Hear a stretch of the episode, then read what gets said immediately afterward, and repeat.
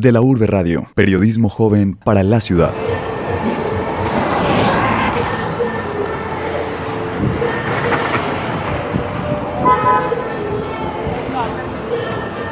¿A qué suenan las 70? Quizá nadie se haya fijado en eso, pero el aglomerado de sitios de rumba para visitar en esa zona de Medellín ha hecho que sea la preferida para extranjeros y visitantes que llegan a la ciudad con el ánimo de descansar, algunos por negocio, otros simplemente por conocer. Pero, ¿a qué suena la carrera 70? Hoy en De la Urbe Radio les presentamos la Fonoteca de la 70, un recorrido musical por esta concurrida avenida de Medellín.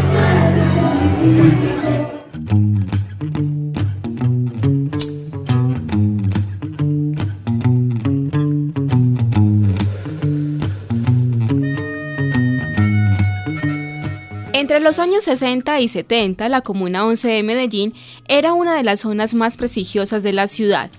Cuentan sus habitantes que era un sector donde la tranquilidad era la protagonista y caminar un domingo por esta zona no era peligroso, ni mucho menos lleno de negocios, bares y discotecas, como hoy en 2016 abundan.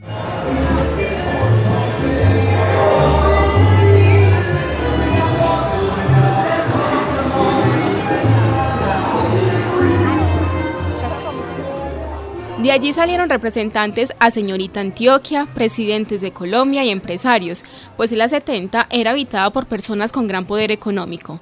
El reconocido restaurante Manhattan fue reemplazado por el supermercado Éxito, la lavandería del barrio llamada Lava Express por una reconocida tienda de juguetes eróticos y el Teatro Tropicana por los rumbiaderos como los conocemos en el argot popular. Lo que antes era un barrio de la alta sociedad de Medellín hoy se convirtió en un barrio popular de la zona. Y cuestionaste mi forma de hablar, de reír y mi gesto. ¿Quién te crees vos para juzgar mi condición de soñador? La fonoteca de la 70. Afirmar que tengo poca aspiración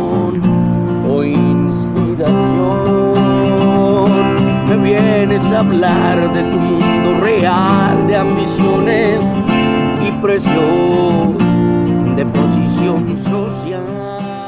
Caminando por el Boulevard de la 70, nombre que adquirió luego de sus mejoras en 2006 para un evento deportivo de talla nacional, no solo me encuentro a los venteros ambulantes que tratan de conseguir su sustento, también a aquellos profesionales que la vida no les ha dado la oportunidad de ejercer la carrera profesional que estudiaron y que montados en un bus tratan de sobrevivir y llevar cultura a esta zona de la ciudad, que tiene en las calles y casas las cicatrices de la llegada del narcotráfico.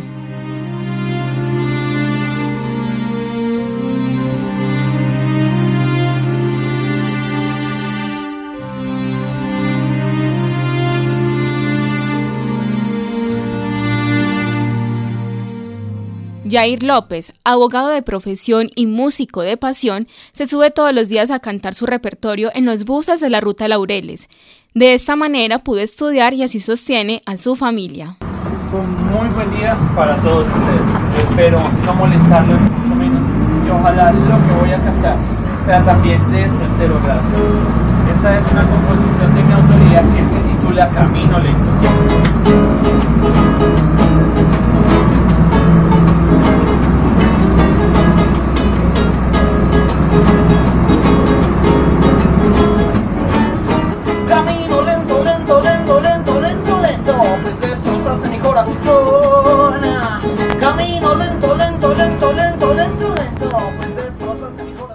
Yo llevo nueve años viviendo aquí en Medellín, de los cuales nueve llevo haciendo música. Esa pasión inició por amigos del colegio. Hace mucho tiempo viví en un pueblo en el Quindío, se llama Finlandia. Y pues digamos lo que nací en ese entonces tenía mucho en mi costal de vicios. Era una persona muy diferente a lo que soy ahora. Y los amigos como preocupados por esa situación de verme decaído y esa clase de cosas empezaron a cultivarme el gusto por, por la música. Siempre había tenido como afinidad por el rock y esa clase de cosas, pero nunca por tocar un instrumento. Entonces ellos preocupados por mi persona, por ver que que era como depresivo, aparte de eso que bebía un poquito. En fin, empezaron como a motivarme en este asunto, a cantar, a tocar y a, hacer cosas. Y desde ahí fue, fui desarrollando como esa pasión ya más enfocada eh, a todas estas cosas de, de, lo que es arte y de lo que es música.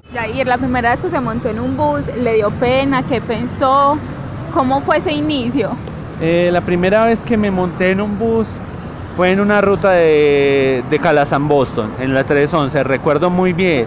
Eran, eran las 7 y media de la mañana, cogí la guitarra en la mano derecha y le pregunté al conductor muy tímido, caballero, ¿me permitiría usted cantar una canción? Súbase, listo, y me subí. Y apenas me subí vi a la gente, se me quitaron los nervios totalmente. Empecé a cantar empecé a cantar y canté una canción que se llama Tu cárcel de los Bookies, muy conocida. Lo pueden ver a uno 30 personas, pero solo dos personas le pueden ayudar a uno. Como pueden haber un bus con ocho personas y todas le pueden ayudar muy bien a uno. Es muy relativo. Y pues el proceso, no, pues normalmente uno es muy cortés y uno saluda al conductor y le dice y le pide permiso. Hay unos que lo dejan, hay otros que como que ah, no, no, no puedo, ah, no, tal cosa, no, no quiero, no, ah, hay unos que ni le dicen a uno nada, sino le molean a uno así la mano como diciéndole, no, no, no. Entonces es como, como eso, depende mucho del ánimo de, la gente y de, y de, y de lo que uno canta, a veces ni tanto de lo que uno cante, porque la gente a veces a pesar de que uno comete errores cantando, le ayuda a uno, tiene la bondad de ayudarle a uno depende más como del estado anímico y uno procura, digámoslo así, con la música despertar eso en la gente. Era un día más para ir a trabajar, tocar mi guitarra buscando un ideal. Iba sin un futuro para mi corazón, tocaba acordes en un tono menor. Y ahí los públicos, hay públicos muy diversos, gente que se hace la dormida por no escucharlos, gente que les presta mucha atención a ustedes. ¿Qué decir de esos públicos? Hay de todo en un bus. Está el que no presta atención y después que parece que no presta la atención y después es el que le colabora más a uno. Está el que se él o la que se canta la canción completa con uno y va a uno como bueno, le gustó, ¿cierto? Colabóreme. No, no hay. Eh, está también, por ejemplo, esos los valoro mucho. Las personas que me hacen sugerencias o me dicen, hey, pilas, tal notica, tal cosa en la voz, tal otra en los acordes. También hay personas que, por ejemplo, hay personas que se vuelven clientes frecuentes. Entonces, hay una negrita que pasa todos los días por aquí con sus gafitas oscuras y me pide canciones.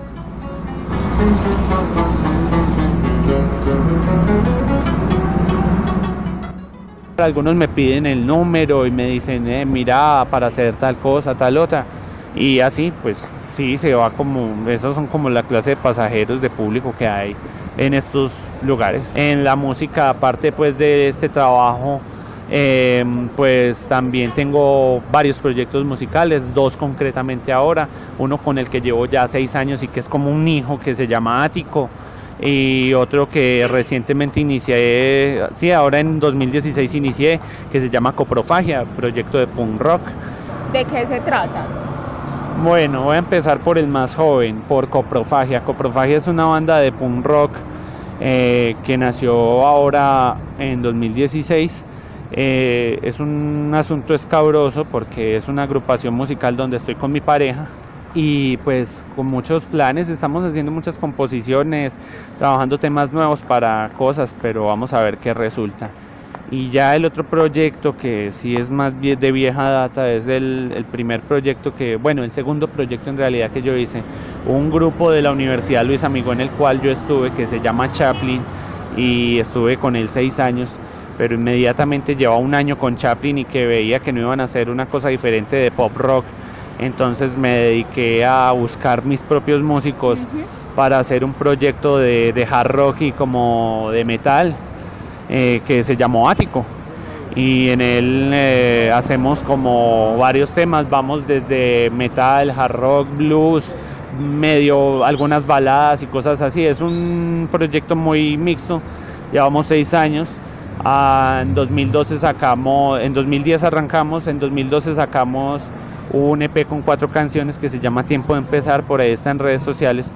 Eh, y ahorita en este 2016, después de mucho tiempo de componer y de hacer muchas cosas, estamos trabajando en un segundo EP que se llama Historia Retorcida, porque es como un concepto que estamos viendo los tres, eh, los tres integrantes de ese grupo.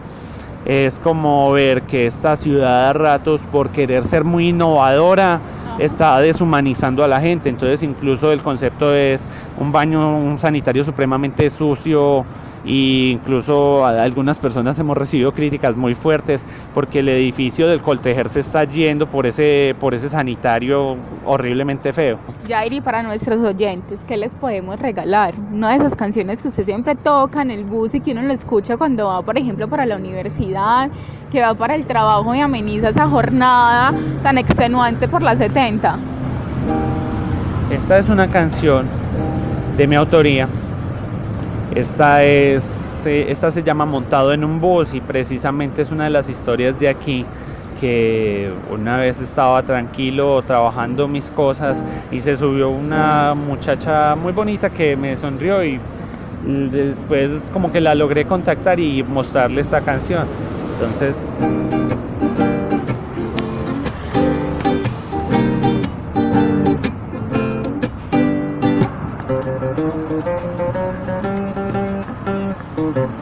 Era un día más para ir a trabajar, tocar mi guitarra en un bus de la ciudad. Un gran lamento había en mi corazón y de mi historia le hablé a un conductor. Tras una puerta yo la vi pasar, era un bohemio sin mucho que hablar. Y su sonrisa me arrancó la razón de a mil pasajes quise gastarle yo.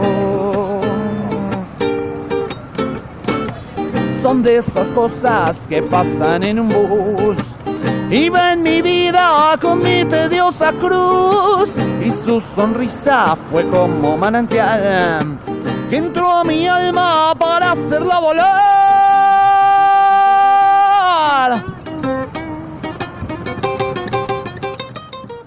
Luego de conocer a Jair López, continúo mi recorrido por este bulevar hacia el sur. Allí veo gran variedad de discotecas, bancos y restaurantes. En la carrera 70 con San Juan hay 26 hombres bien vestidos, con corbata y traje elegante. En sus manos tienen empuñadas unas guitarras con las que se dedican a tocarle al amor y al desamor. Reinaldo Torres hace parte del grupo de serenateros o merenderos de la 70. Para mí significa mucho la música porque es que la música me ha dado a mí, gracias a Dios, un sustento durante 20 años, lo que hace que la ejerzo acá. Claro que no diario estoy acá, pero sí hace muchos años que estoy en este cuento de la música, hace por ahí más o menos algunos 20 años. Y yo levanté prácticamente mi familia, güey, aquí con las cuerditas, con las cancioncitas.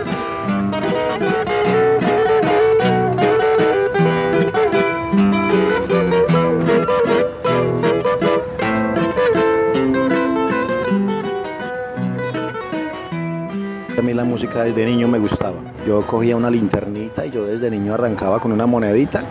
Una linternita de esa rayo y arrancaba con la guacharaquita, acompañarle a los músicos que andaban por ahí cantando en las, en las, en, las veredas, en esas casas familiares y anteriormente, anteriormente les decían a esas personas, les decían los merenderos y entonces por eso casi, casi a todos nos llaman así. Y yo decía, pero qué palabra tan mal dicha, porque es que el merendero es el que vende café en una esquina con, con pan de o alguna cosa. Y yo, ¿por qué a nosotros nos dicen así? Yo no, porque es que esto se denomina desde el campo, esto viene desde el campo así. Y yo, ah, bueno, señor. Ahí le vine a entender un poquito. Y la iniciación de la música acá en Medellín, sino que es que uno llega muy desubicado a la ciudad y entonces uno no ve como alternativas de trabajo, uno que no conoce, no conoce, no sabe nada de la ciudad. Entonces, como campesino le toca a uno, no sé, yo vine aquí muy desubicado totalmente y llegué acá a Medellín. Yo tenía muchos inicios porque me gustaba mucho la música y, unos compañeros míos en, Briseño, Antioquia, me, enseñaron los primeros tonitos. Acá los coleguitas me fueron colaborando uno y otro, me decía esto es así, esto es así, empíricamente hago lo que, hago lo que puedo gracias a Dios. ¿Recuerda de pronto su primera serenata? ¿Cómo fue? Ay, jue madre susto, me metieron a mí un día de madres que me tocó salir de primera vez a mi primera serenata. Casi nos echan de allá, qué pecado, de los de mis colegas. Porque yo era el más enredado, el más malo. Yo, yo, yo, a ver, yo ni hacía ni dejaba hacer nada. Porque el que va pegado, el que va empezando, mejor dicho, está tirado para que lo sepa. Todos llegamos aquí en esas mismas condiciones. Sí, la mayoría, el 95% llegamos aquí así. Eso el que estudió acá y que vino a hacer su letrado y sus cosas y sus pendejadas, él, él arrancó con eso y salió de su universidad, ya ha vuelto un, músico. Pero nosotros empíricamente, nosotros nos tocó muy duro. Dios bendiga a los sordos, porque la música es para sordos, con nosotros y con mucha gente, no solamente con nosotros. Pero la música es tan bonita, hombre. a todos nos gusta. Y así uno haga bulla por ahí, un borrachito por ahí. Hágale muchachos y déle para adelante que para allá es para allá y hágale mijo.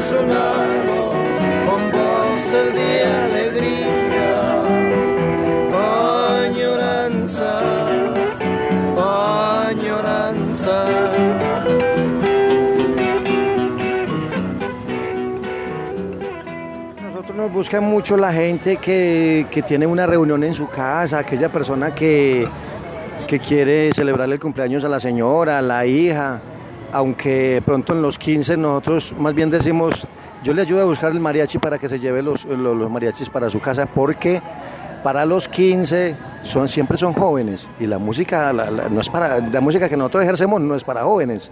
Eso es para la gente madura gente de edad y entonces los pelados comienzan a burlarse de nosotros entonces a nosotros no nos gusta tampoco como que nos, se burlen mucho de nosotros. Y luego no yo le ayudo a buscar su mariachi para que lleve para los 15 en la casa suya pero si hay mucha gente joven que quiere llevarle serenata a la mamá, que quiere celebrarle una bienvenida a una tía, que quiere celebrarle una despedida a una hermana, o en fin, y, toda esa gente nos, nos, nos, motiva a nosotros porque ellos vienen y nos, nos, buscan acá o nos llaman al teléfono, si ya pronto somos conocidos, o buscan por internet. Nosotros dimos unas serenatas muy bonitas cuando estuvimos en el parque de Envigado, en un tablado allá, los tres de oro, que era William Bolívar, Jaime Londoño y mi persona, y nosotros hicimos un, un, un gran show y la gente no quería dejarnos subir que porque estábamos en el parque de Envigado. Entonces, imagina usted, pero no, la gente de todas maneras vio que el material no era material del montón. Debido a eso fuimos cogiendo más impulso, la gente nos fue colaborando, ya de allá en adelante la gente pidiendo tarjetica y todo, entonces eso lo motiva mucho a uno y eso, para, para nosotros hacemos cosas muy satisfactorias.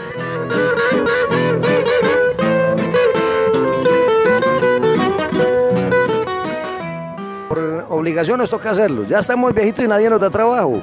Entonces tenemos que quedarnos aquí con la guitarrita en la mano. Mientras que la garganta nosotros nos dé para cantar, vamos a estar siempre, siempre con la guitarrita en la mano. Primeramente nos gusta y segundo, darle motivación a la gente es muy hermoso porque la gente llora, la gente goza, la gente hace de todo, se toma sus tragos, disfruta con su familia, con uno, uno se familiariza con ellos y eso es una cosa muy bonita, para mí es muy bonita. Hoy esta canción que lleva alma, corazón y vida, estas tres cositas nada más te doy. Porque no tengo fortuna, estas tres cosas te ofrezco, alma, corazón y vida y nada más. Alma para conquistarte, corazón para quererte y vida para vivirla junto a ti. Alma para conquistarte, corazón para quererte y vida para vivirla.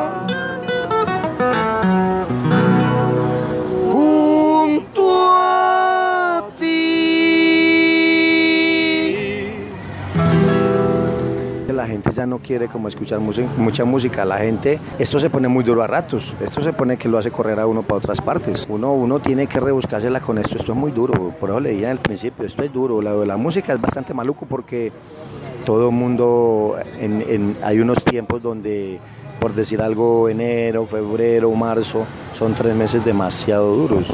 Aquí la, gente no quiere escuchar música, primero que todo porque los pelados entran a los colegios, universidades, los papás están pelados y todo el mundo está haciendo su labor, bregando a salir adelante.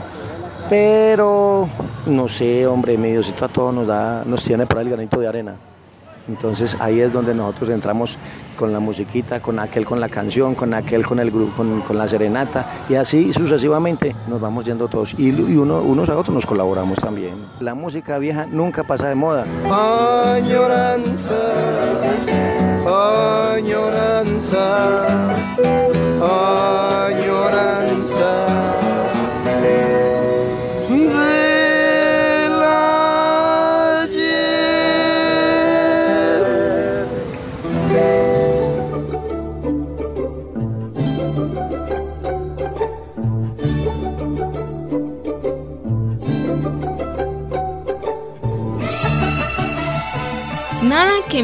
A México, aunque también en este país los paisas hacen presencia.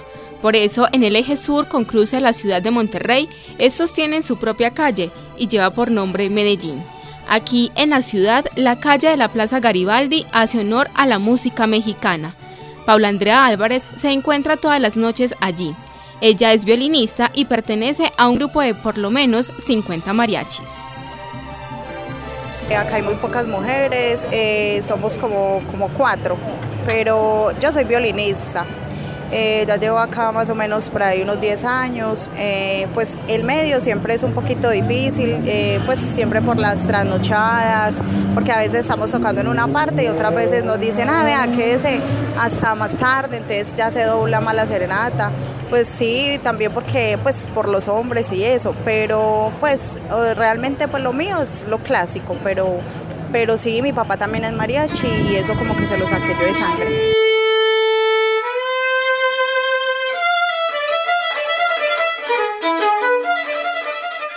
Precisamente cómo fueron esos inicios, papá que es mariachi lo veía tocar. Sí, yo lo veía tocar en la casa, ensayar y yo estaba muy niña y a mí me gustaba mucho la pintura y yo me ponía a escucharlo y él siempre era solfeando y entonces todo ese, esa, pues toda esa mezcla de música se me fue metiendo y empecé a estudiar más o menos pues no desde muy niña, más o menos por ahí desde los, por ahí desde los 20 años empecé a estudiar y, y ya todavía estoy estudiando, estoy en la orquesta de música eh, Arte y Cámara Amadeus, que antes era Orquesta de Cámara Amadeus. Y, y, bueno, salimos a conciertos y acá pues ha sido la experiencia también muy bonita, pero igual ha sido un poquito duro. Paula, ¿qué significa para usted ser mariachi? Eh, a ver, eso es, eso, es, eso es algo que uno lleva en la sangre. Eh, pues es algo que uno lleva en la sangre, es como, no sé, es como un sentir, un sentir, sentir la música ahí, ahí en la sangre. Pues es una experiencia muy bonita. el instrumento que yo toco es el violín y es un instrumento hermoso, le, le llega al alma a uno, es un instrumento muy bonito y yo me siento muy bien eh, haciendo mi trabajo. Paula, ¿qué anécdotas podemos contar al respecto? Porque sabemos que usted como mujer es difícil trabajar en un grupo donde es liderado por hombres, básicamente. Sí, eh, a ver, ¿qué anécdotas? No, hemos estado en casas de, de, por ejemplo, de reinas, de políticos, de gente que ha estado relacionada con la mafia.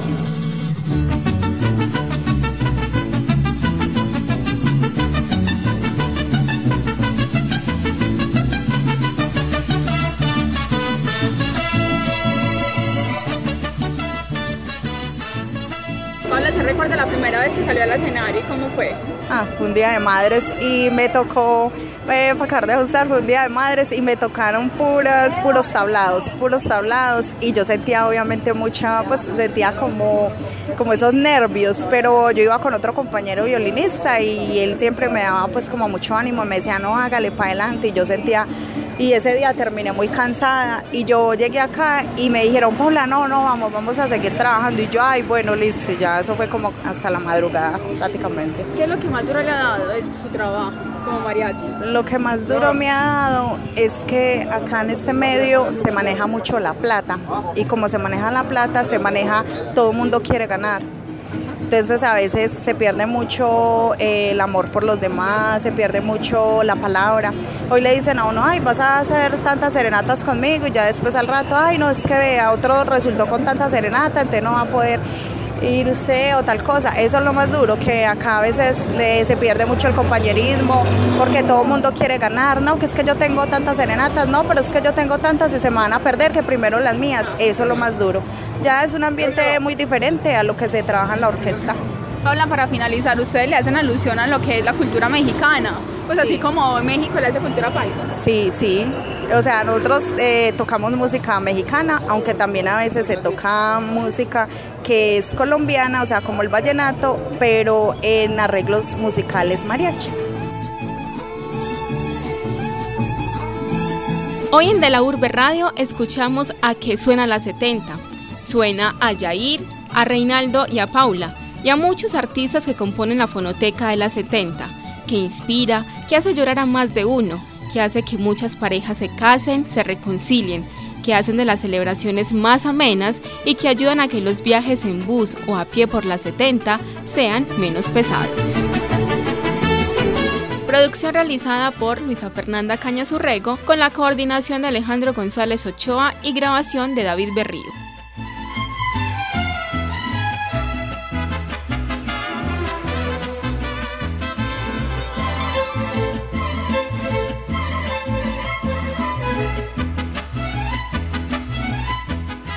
De la Urbe Radio, periodismo joven para la ciudad.